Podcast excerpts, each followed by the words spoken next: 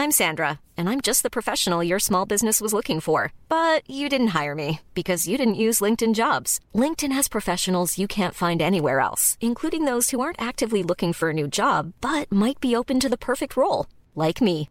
In a given month, over 70% of LinkedIn users don't visit other leading job sites. So if you're not looking on LinkedIn, you'll miss out on great candidates like Sandra. Start hiring professionals like a professional. Post your free job on linkedin.com slash spoken today. Now's the time to save 30% on wedding jewelry, only on BlueNile.com. Make sure your wedding ring is the one with your pick of diamond and lab-grown diamond bands, all hand-finished and graded for excellence. Or surprise her with something blue she'll love for life, like a stunning pair of sapphire earrings. Blue Nile's jewelry experts are available 24-7 to help, from fit questions to style advice. Right now, get up to 30% off at BlueNile.com. BlueNile.com. Spring is my favorite time to start a new workout routine. With the weather warming up, it feels easier to get into the rhythm of things. Whether you have 20 minutes or an hour for a Pilates class or outdoor guided walk, Peloton has everything you need to help you get going.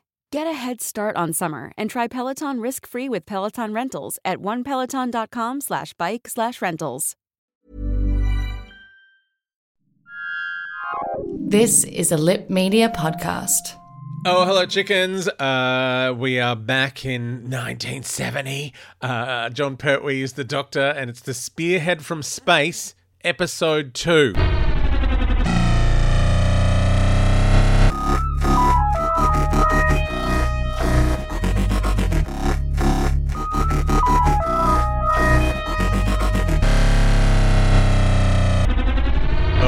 Chickens. Excuse my uh, very rusty throat. I have been coughing a lot. I don't have COVID. Stop saying I've got COVID.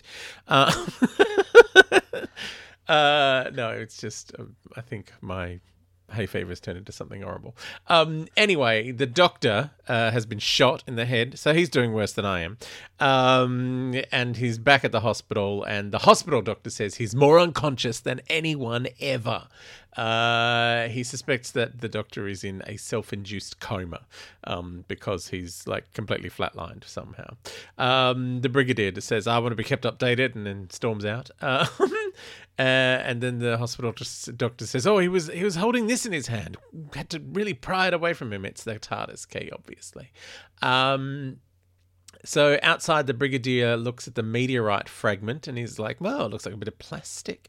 Uh, he doesn't know why those people wanted to abduct the doctor, um, and his offsider has a photo of the creepy guy who abducted the doctor. Uh, he was the one that hanging hanging around with the press people, which old mate explains. Um, then we're at a plastic doll factory. Sudden change of pace and very very weird. Watching arms and heads be pulled out of mold. It's really weird. Uh, and there's like just creepy dolls. Like I find dollies like I like my Doctor Who dollies, but I find like those big plastic girl dollies scary. Like you know the one in Toy Story that's got its head attached to spider legs, you know, mama, mama. Yeah, anyway, all of that creepy. Um, so they're making those uh, at this factory uh, with weird rock music playing for some reason. They're sewing on the hair. Uh, and by the way, why do those dolls uh, have makeup on? I don't understand. They're meant to be little girls, aren't they? Or are they meant to be? I don't know. I don't. It was pre Barbie, obviously. She hadn't turned up. Um, although in Britain they had Sindy. She was a different thing. Um, anyway, there's a man looking around the factory and he's like, Oh, there's been a lot of changes. I'm like, Really? They're making creepy dolls. Um, and he's like, Oh, that's my workshop. What's happened? It's now says it's out of bounds. It's the security sector. Um, and the creepy bloke that we've just seen in the photo appears on the stairs in the background. Uh, he's furious. This young bloke who's wandering around the factory. He goes into the boss and he's like, Oh, I've been made promises. Apparently, he had promises made to him about a dolly he's designed. Uh, it was meant to be made a partner. And the boss is like, Well, there's new policies, you know? I'll send on your equipment from your lab. And uh, then he kind of whispers, He goes, It's not safe here. then he grabs his neck. He's like, Oh, I'm like, I don't know what's going on here. It's very strange. Um, and the creepy man walks in the young bloke leaves and on his way out tries to open the security door to his old uh, workshop. Doesn't work. Um, creepy bloke just watches him do that and then leave.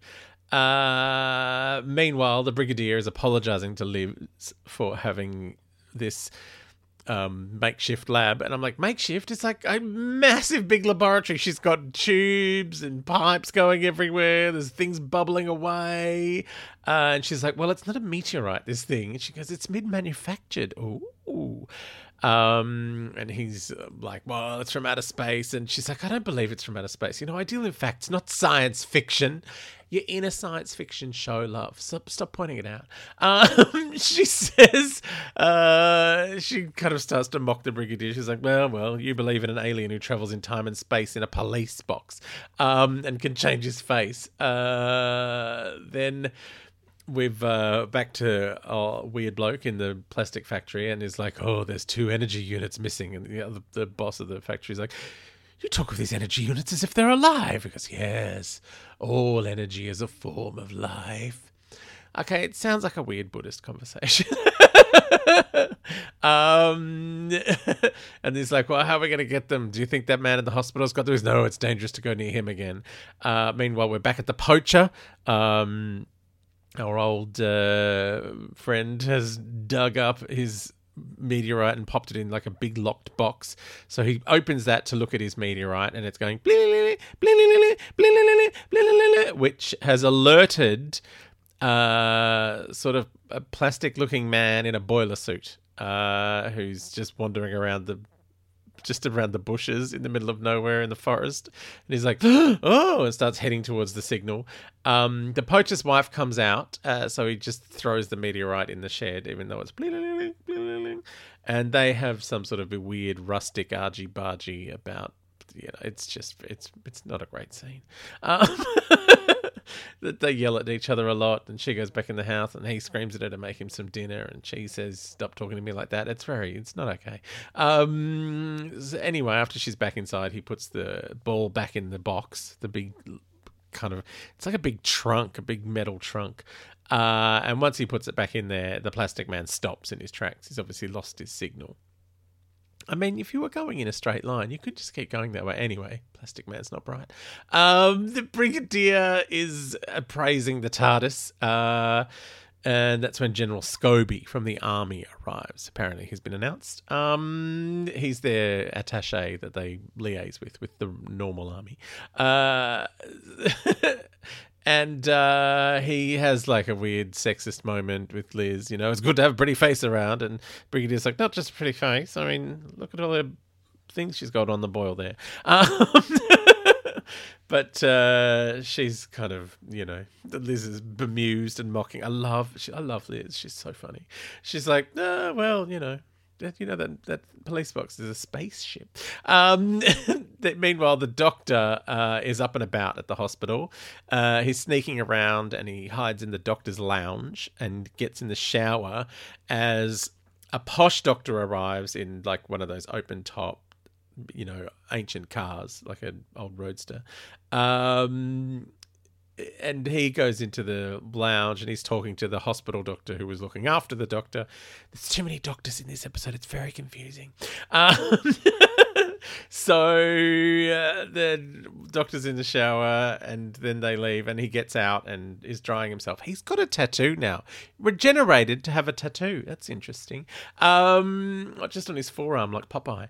Uh, he steals some clothes. Um, uh, then meanwhile we're back at the unit blokes who have found the last meteorite. Uh, they've dug it up from the ground and it's going and the plastic man in the boiler suit has obviously heard it and he changes course. Um, so the doctor's now wearing ruffles and a cape because the uh, doctor that turned up before, the other hospital doctor, uh, was wearing a cape. Um, so that our doctor's popped his cape on and steals his car, his open topped oldie, ye oldie world car. Um, and the back at the at unit, the brigadier's brigadier's like, well, you know, least now I've got the TARDIS, he won't get far. And this is like, what before you men shoot him again?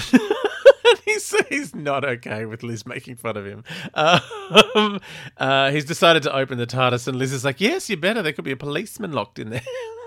She's so camp. Um, meanwhile, the unit guys who've dug up the meteorite have loaded, loaded it into a van and it's driving off. And then the plastic man in the boiler suit jumps out and the van drives off the road. And the unit soldier has crashed through the windscreen and there is blood everywhere. I do not remember there being blood in Doctor Who in the old days. This is quite confronting. Um, there's lots of blood. Uh, meanwhile, at the plastic factory, there's uh, all these heaps of plastic men, just like that one that's been wandering around the bushes in uh, that are just like mannequins wearing coveralls. Um, General Scobie's coming in apparently.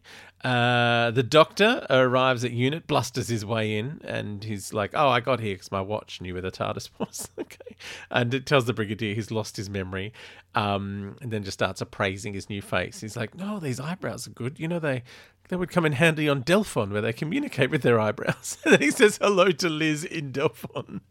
his eyebrows. Uh, he is examining the the meteorite thing, and Liz is like, "There's no polymer chains, you know, if it's so it's not properly plastic." And he goes, "Oh, there must have been something ex- inside."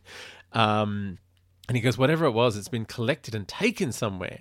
So at the factory, uh, the plastic factory, we see the young man climb over the fence. Um, inside, they're seizing, seizing up, sizing up. General Scobie for a statue of some description. Um, and then we see the young bloke breaking in and getting into his old workshop, which is where all those mannequins in boiler suits are. It's very James Bond in there, kind of futuristic, lots of shiny, reflective surfaces.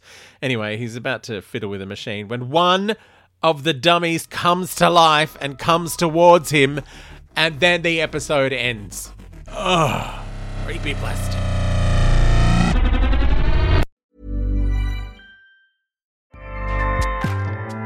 ACAST powers the world's best podcasts.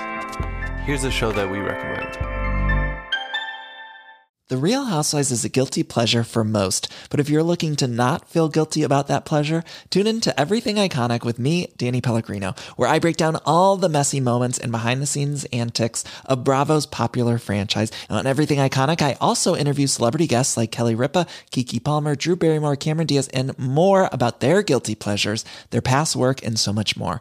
So if you're pop culture obsessed and find yourself watching way too much reality TV like me, tune in to Everything Iconic with Danny Pellegrino wherever you listen to podcasts.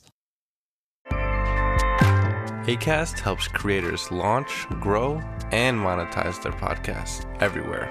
ACAST.com.